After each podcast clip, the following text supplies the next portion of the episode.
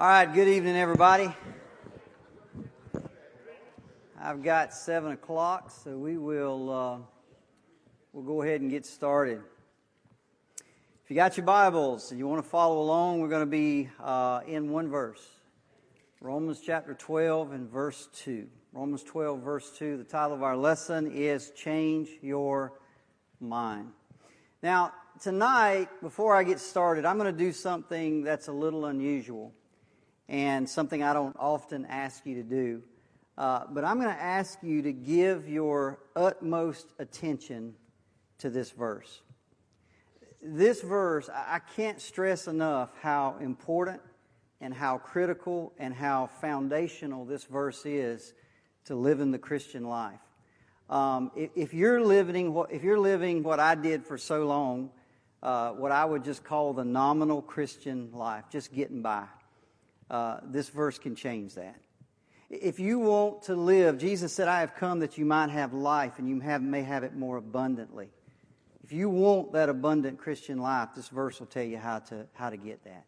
If you want to be changed, if you want to be transformed into a person that loves to do what they ought to do, this verse will do that for you. It's that important. So when I ask you to give your utmost attention, I don't just mean here tonight, I want you to pay attention because you guys always do that. What I mean is, I, when you leave here, I don't want you to just leave here tonight and say, that was good. And trust me, it's going to be good. It's going to be good. But I don't want you to just leave here and say, that was good. I want you to leave here and I want you to go home and I want you to meditate on this. I want you to read that verse again. I want you to think about it. I want you to talk about it with your spouse and your friends. I want you to, if you will, rewatch it again. Think about what this verse is going to say because it is that important and it's got that much power to change your uh, life. Now, as we get started, I'm going to go back to verse 1 because the, verse 1 and verse 2 are directly connected. Let's read verse 1. Paul says, I appeal to you, therefore, brothers and sisters, by the mercies of God, to present your bodies as a living sacrifice, holy and acceptable to God, which is your spiritual worship. Now, Paul last week wants us to understand that true worship is more than just singing songs on Sunday morning. True worship is more than lifting your hands. True worship is, is more than giving your, your money. Now, by the way, those are all forms of worship. But true worship has to go beyond that. True worship involves you and I, you and I from Monday to Saturday living a holy lifestyle. Okay? And the nuts and bolts of that means this. That means giving your members, your eyes, your, your ears, your, your tongue, your sexual organs, your, your hands, your feet, giving those to be used righteously and not to be used as instruments of sin. That's what that means. Live a holy lifestyle. Give your bodies as a living sacrifice. Anything less than that is hypocrisy.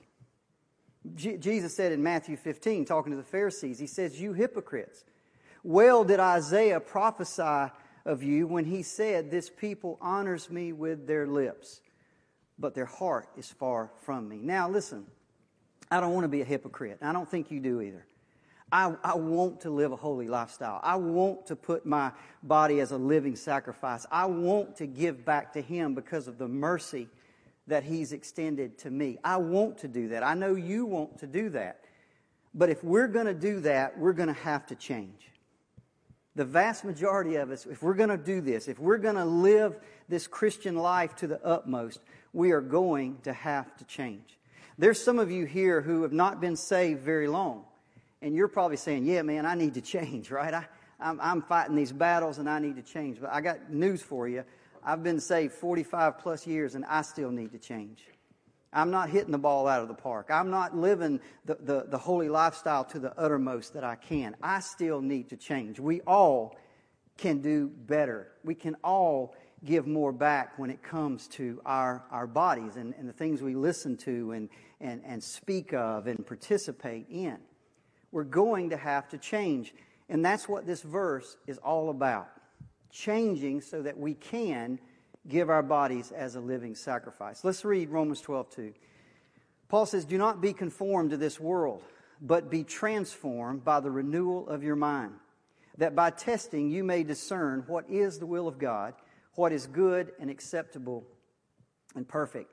Uh, the New Living Tra- Translation says this Don't copy the behavior and the customs of this world, but let God transform you into a new person by changing the way you think.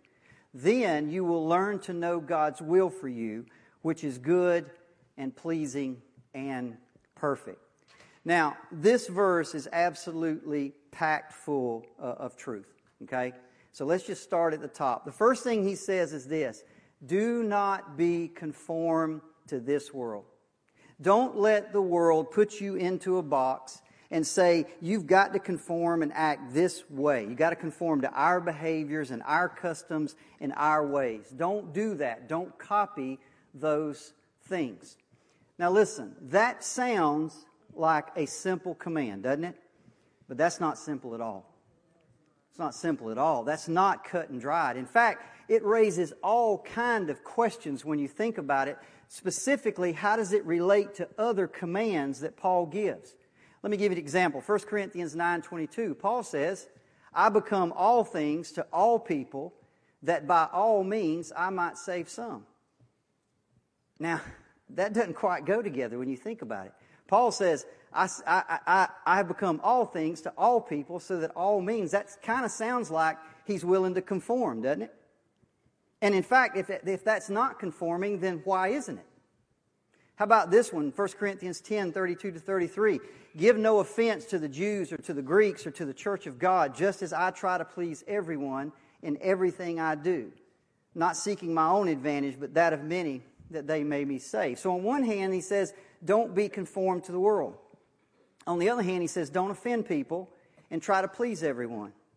Now, I don't know how long you've been a Christian, but I'm here to tell you this. You cannot always please people if you don't conform to their behavior and their customs and their ways. They will be offended with you.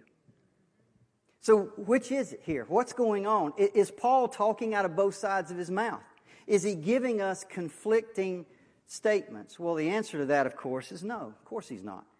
This is the Word of God. Paul is an apostle. He is inspired by the Holy Spirit to write Holy Scripture. What Paul is doing is Paul is holding two Christian principles in balance. Okay? A guy by the name of Andrew Walls, and he wrote a book called The Missionary Movement in Christian History. And he gave a name to these two principles. He calls one the native principle or the indigenous principle, and we're going to call it native because indigenous is just hard to say. So one side is the native principle, the other he calls the pilgrim principle. So the native principle is this you and I have to live in this culture, do we not? And we have to find a place, and the gospel has to find a place in the culture. You're sitting here tonight, you're not wearing clothes from the 1820s. You're not wearing clothes from the 1920s. You're, you're wearing clothes that are uh, to the 2020s. You are fitting into the culture, and that's perfectly okay. We have to live here and work here and marry here and play here and, and, and die here. We have to become part of the culture to some extent. That's the native principle. On the other hand, we're not of this world. I'm just passing through. The Bible calls us strangers and aliens and, and, and, and, and exiles in our own country, uh, in our own uh, world. We're, we're looking for another city. We're looking for another country. That's called the pilgrim principle. Now, these two principles are always in tension with one another. And what makes it hard for us is deciding what to do. Do I go this far this way or do I go this far that way? What's right and what's wrong? And by the way, you can go too far both ways. You can be too pilgrim. A great example of that is the Amish. They actually do dress like it's 1820 and they live like it's 1820, and they farm like it's 1820. They have completely separated themselves from the culture. They've gone too pilgrim, and by the way, the culture doesn't pay them any attention. They look at them as an oddity, but they're not going to listen to the gospel from them. They're not going to listen to anything they say because they're too different. On the other hand, you can go too native. You can be too open and too welcoming and too tolerant of the culture. You can just let culture come in and, and you're after in that point, by the way, nobody listens to you either because you're not any different from them. Why should I listen to you? You're no different from me. So the danger is you're too pilgrim or you're too native. Now, let me just show you this from Scripture so you don't think I'm just making all of this stuff up out of a, out of a book. I'll give you an example. The first one is very well known. This is Jesus. He says this You are in the world, but you are not what? Of the world. John 17, Jesus is praying to the Father. He says, I ask, I do not ask that you take them out of the world, but that you keep them from the evil one. In other words, Lord, I'm not, Father, I'm not asking you to take them out of the world. Leave them here. They got to live here and, and preach here and suffer here and raise families here and work here and die here. Leave them in the world. That's the native principle, but yet they're not of the world. They're not like the world. They're not the same substance as the world. That's the pilgrim principle. How about this one from the Apostle Paul? I call this one associate, but don't participate. 2 Corinthians 6:17 Paul says this, therefore go out from their midst and be separate from them says the Lord and touch not the unclean thing. That would be what? That'd be the pilgrim principle, right? Be separate. Don't don't participate in the unclean things. Be separate, but Paul limits the separation. In 1 Corinthians 5 9, Paul says this I wrote to you in my letter not to associate with sexually immoral people. But he says, I didn't all mean the sexually immoral people of the world. Because to do that, you'd have to get out of the world. See, Paul understands you're going to have to live in the culture. You're going to have to associate with sexual immoral people on the job and at the bank and in the grocery store and, and at family reunions and sometimes in your own household. He understands that. He's not, he's not, he doesn't, he doesn't want us to be like the, the Amish. We are to separate, um, or, or we are to, as he said, associate, but don't participate. I'll give you one more. Paul says, mind your own business except when you shouldn't. Mind your own business except when you shouldn't. 1 Thessalonians 4. Aspire to live quietly and mind your own affairs. Mind your own business. That's the, that's the, the, uh, the pilgrim. Stay, stay quiet. Don't, don't be a busybody. Don't get up in everybody's business. Don't be trying to do all that kind of thing, except when you shouldn't. Ephesians 5 says this the wrath of God comes upon the sons of disobedience. Take no part in the unfruitful works of darkness, but instead expose them. See, sometimes we are to be minding our own business, but sometimes we got to get involved. Sometimes we got to call people out. Sometimes we have to expose. So mind your own. So everybody see the, the tension here between those twos? We're not too pilgrim. We're not like the Amish. We don't pull ourselves away like that at the same time, we, we can't be too accepting and too open and too tolerant of anything that the culture says or does or believes. Now, here's the question How do we balance these two? How, that's the question for us. How do, you, how do you know what to do in all the situations that come up every single day? That's exactly what Romans 12 2 tells us how to do. Do not be conformed to this world but be transformed by the renewal of your mind, that by testing you may discern what is the will of God for you, what is good and acceptable and perfect. See, Paul understands that you're going to walk through life and you're going to come up into all these situations and you've got to figure it out on the fly. What is, is this the will of God or is this not the will of God?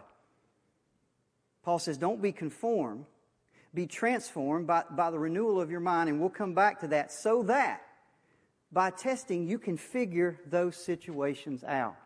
You see, here's the deal. Most things in this life are not inherently evil or inherently good. Do you understand that? Music, not inherently bad, not inherently good.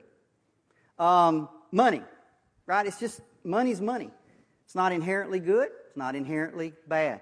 Sex is not inherently good, it's not inherently bad. It's all about how it's used. You can use money for good. You can use it in the side the will of God. You can use it for righteousness. At the same time, you can use it for bad purposes. Sex is the same way, used within the confines of marriage. It's a wonderful and good and perfect and acceptable thing. Use it outside of that, outside of God's will. It's not good. It's not acceptable. And, and far from being perfect, it will destroy. See, the things themselves aren't necessarily good or bad. It's how they're used. Now, I threw a third one in there that seems kind of weird, right? Where did circumcision come from? well, the reason I threw that in there is because I want to give you an example of the Apostle Paul. There's a situation in the Bible. Circumcision by itself is just the cutting of the flesh. It's nothing good or bad. I mean, it's just it's what it is, right?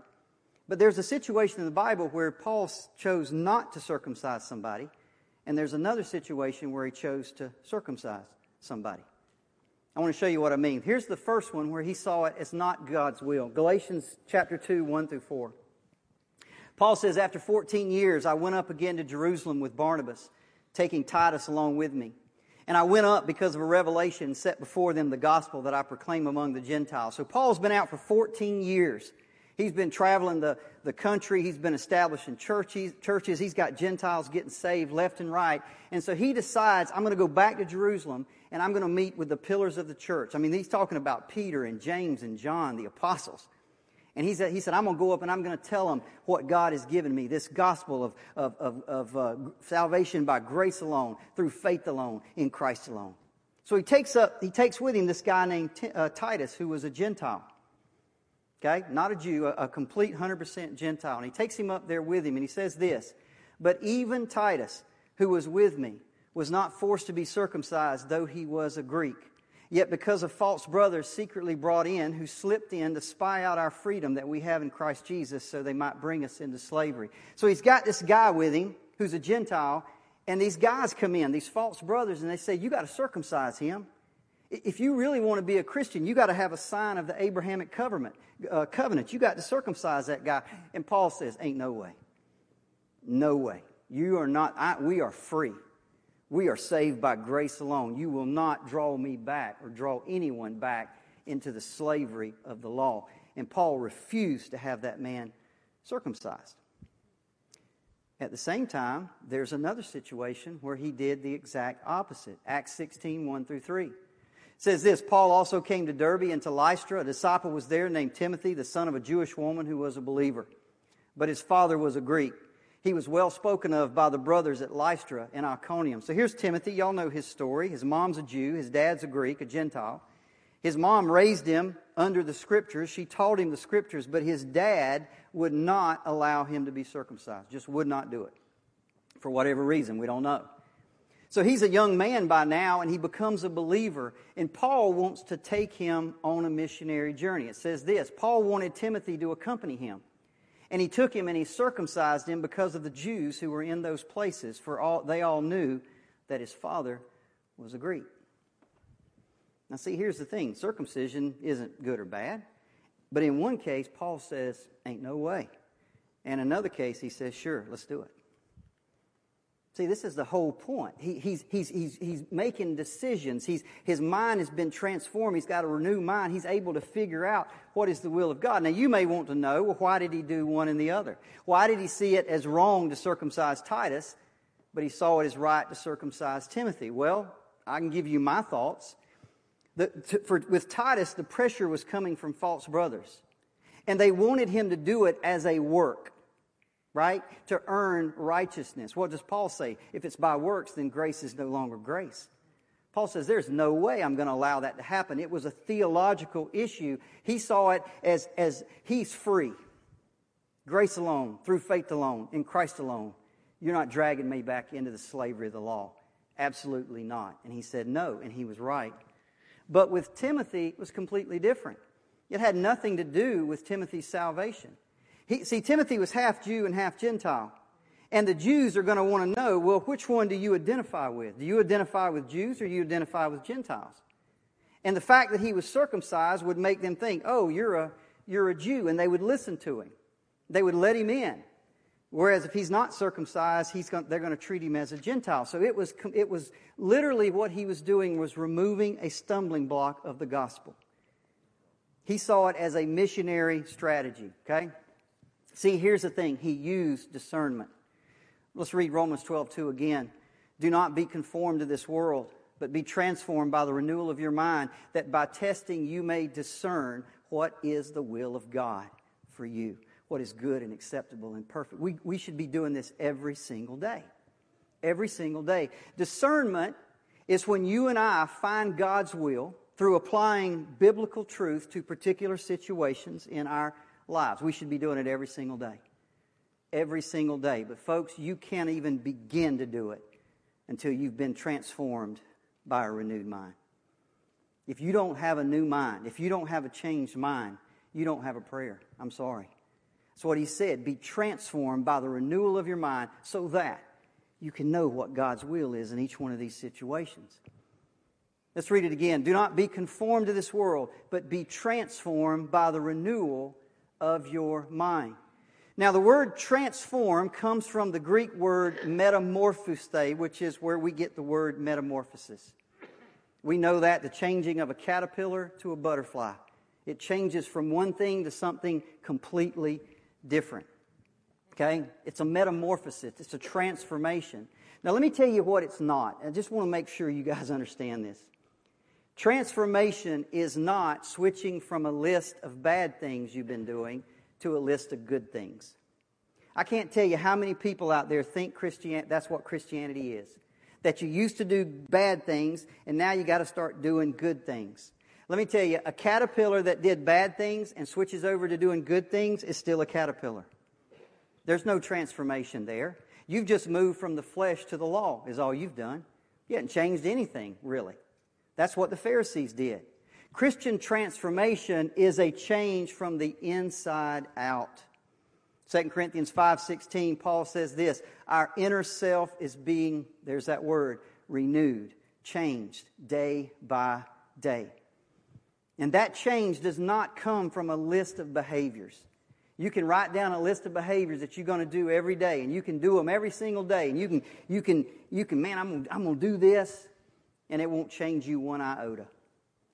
It doesn't change who you are. It doesn't change your heart. It doesn't change your mind. The letter kills, Paul says, but the Spirit gives life.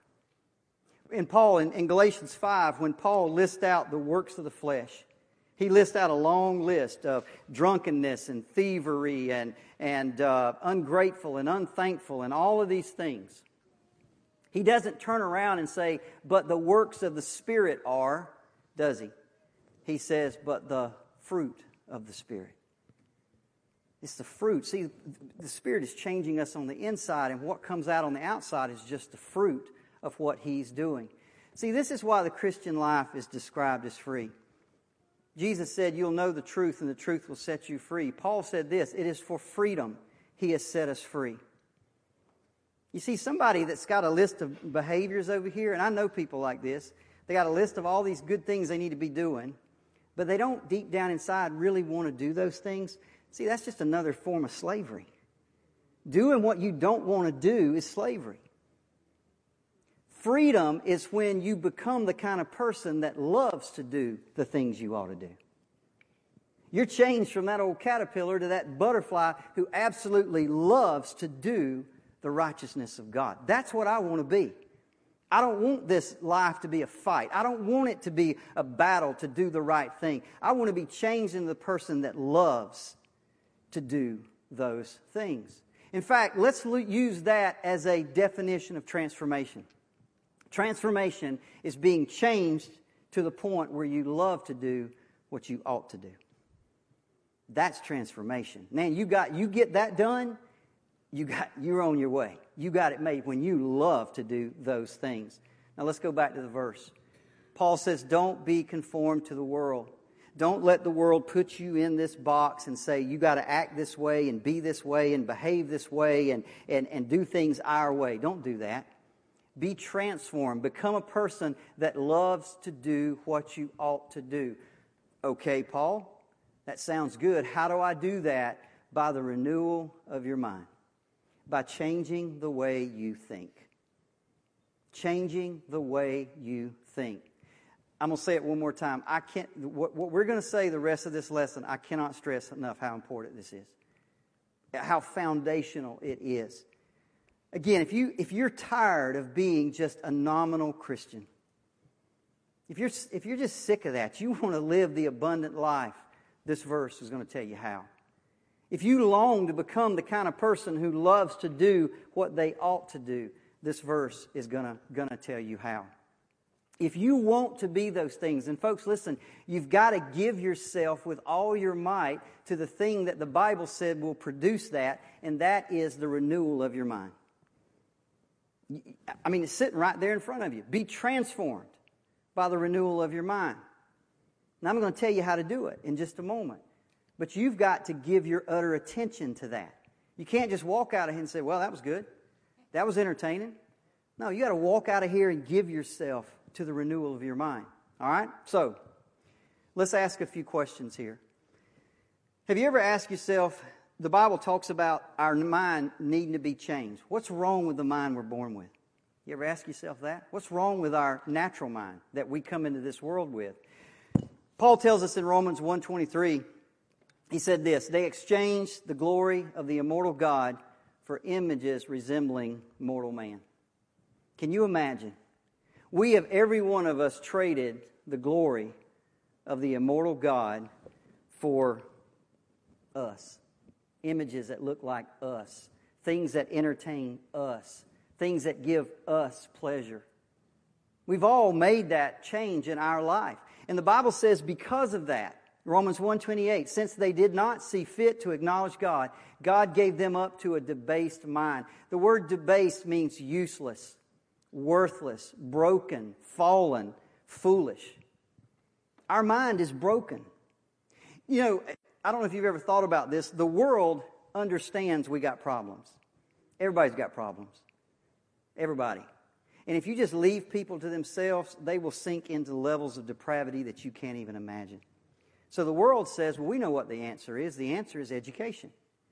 We just need to educate people, right? We need to educate our kids, educate them about racism, educate them about drugs, educate them about sex education. Just educate, give them more information. Folks, the problem is not information. The Problem is not knowledge. We've got more knowledge today than we've ever had in our lifetime. That's not the problem. The problem is we got a broken mind.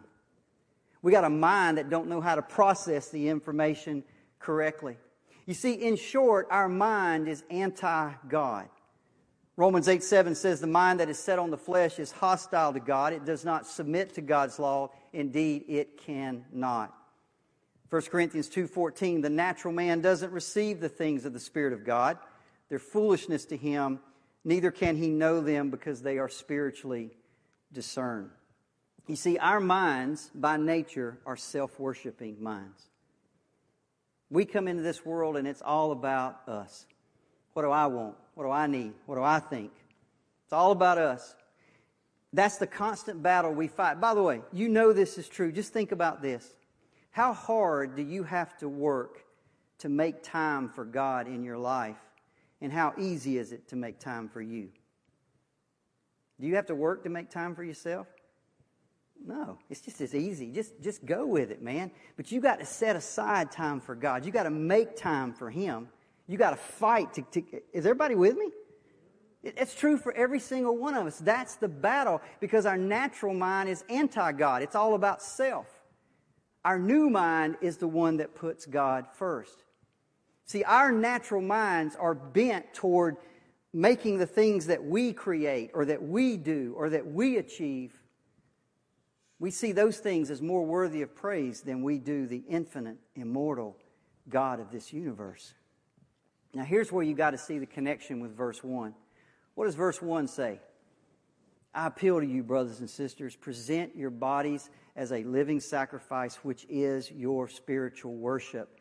But I've got a mind that wants to worship me. I've got a mind that wants to worship me. And Paul's saying, no, worship God.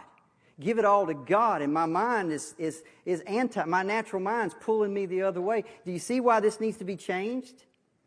This has to be changed for me to be able to present my body as a living sacrifice, to live that holy lifestyle. In order for us to do verse 1, our minds have to be changed from self worshiping to God worshiping minds. That's the renewal. That's the change that has to happen. Now I'm going to ask a few questions and I'll wind this down. Number one, how does this process work? How does this process work? I've already said it one time. I'm going to say it again. First and foremost, this is a process and a work of the Holy Spirit. You cannot do it. Just, just get that clear in your minds right now. You cannot do it. It is a work completely of the Holy Spirit. Listen to Titus 3:5. He saved us not because of works done by us in righteousness, but according to his own mercy by the washing of regeneration and what? Renewal, changing of the Holy Spirit. That's His job. That's what He does. Okay? So, it's the Spirit's job to renew us, to change our mind. What does He actually do to do that? What does He actually do to renew our mind? Well, let's go back to our fundamental problem. What has all mankind done? We've traded the exchange, the glory of the immortal God for self.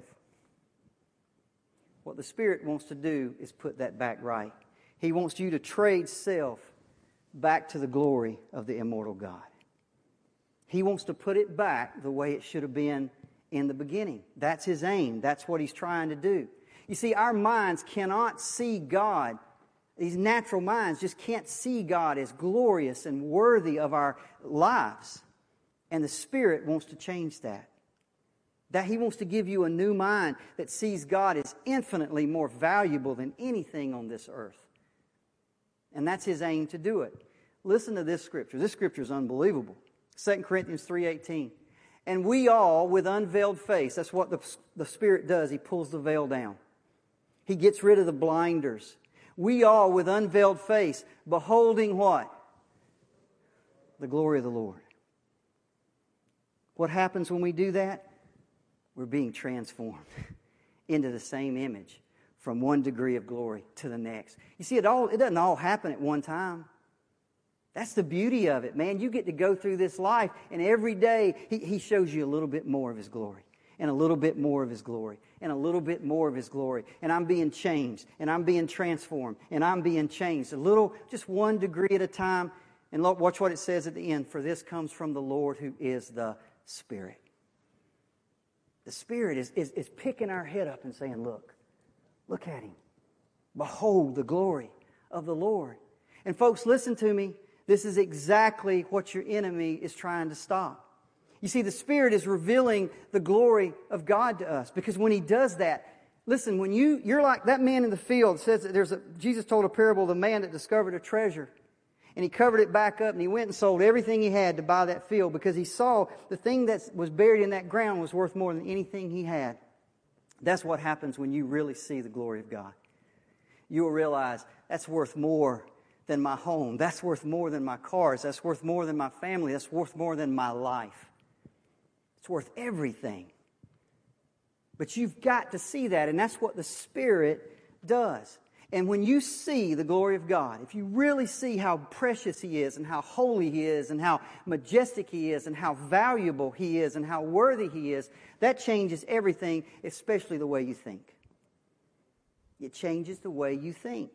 You see, we begin to, we go through life and it's all me first, me first. All of a sudden you find yourself, it's God first. What does God want me to do in this situation? What does God think about me? What is, what's God's will for me to do in this situation?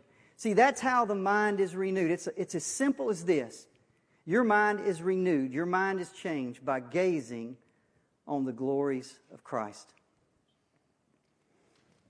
Now, listen, I said it before. The Spirit does this in two ways. This is so awesome to me. The first thing the Spirit does is He exposes our mind to Christ exalting truth. He's doing it right now. He's doing it right now. 14 years ago, the Lord, uh, 14 years, 14 months ago, the Lord put it on my heart to teach through Romans. 14 months go by and we make it to this verse on uh, October the 20th of 2021, and he has you sitting right here, right now. And he says, Here it is. Here it is. Look at the glory of God. Change your mind. Change the way you think. Gaze on the glory of Christ. That's what he does. He leads us into Christ exalting truth. And the second thing he does, he helps us understand it. We don't want to be like the seed that falls on the path and the birds and the enemy comes and steals it away. We want to understand it and produce fruit from it. See, this is what I said earlier. This is what the enemy's trying to stop. 2 Corinthians 4 4 says this Satan has blinded the minds of those who can't believe. They are unable to see the glorious light of the good news. Here it is. They don't understand the message about the glory of Christ. You see, the Holy Spirit is pulling our veil down, and He's showing us Jesus. He's showing us the glory of Jesus, and He's helping us understand how valuable and worthy and majestic He is. And Satan is over there blinding people to that same glory. The Holy Spirit's opening our eyes, the, the, the Satan is trying to blind. See, it's all about seeing the glory of Christ. It changes everything. Satan knows if they don't see the glory of Christ, if they don't appreciate who he is, they'll never be saved. They'll never become anything. We don't want to be that way, right? Beholding the glory of Christ renews the mind, transforms the life, and guess what it produces? Worship. True worship. Not Sunday morning singing only, not Sunday morning raising of the hands only, but a life that's laid on the altar to live a holy lifestyle. So, this is what you want to know, right? What do we do? What do we do? What's our part in this? Well, what we, we do what we're responsible to do. We cooperate with the Holy Spirit. The first thing we do is we go after truth. We go after Christ exalting truth. I congratulate you for being here tonight because you're already doing what the Holy Spirit wants you to do. Go after truth. Go after truth. Listen, read your Bible. Not, not as a duty, not something to check off your list. Well, I did that. No, open that Bible and look at it. What does it say about Jesus? How does this glorify Jesus? What does this teach me about Jesus? Look at it. Every, It's all about Him. Old Testament, from Genesis to the New Testament of Revelation, it's all about Jesus. Meditate on, pursue truth. Read your Bible. Listen, you, you sit down to watch YouTube. That's fine. You can watch cat videos or you can watch Jesus videos. Which one are you going to do? Pursue truth. Pursue truth. Go after it. Give your uttermost attention. And finally, you got to pray. Pray. Pray. Holy Spirit, renew my mind. Holy Spirit, turn me into a person that loves to do what they ought to do. Holy Spirit, help me discern. Give me a renewed mind so I can see your will in everyday situations.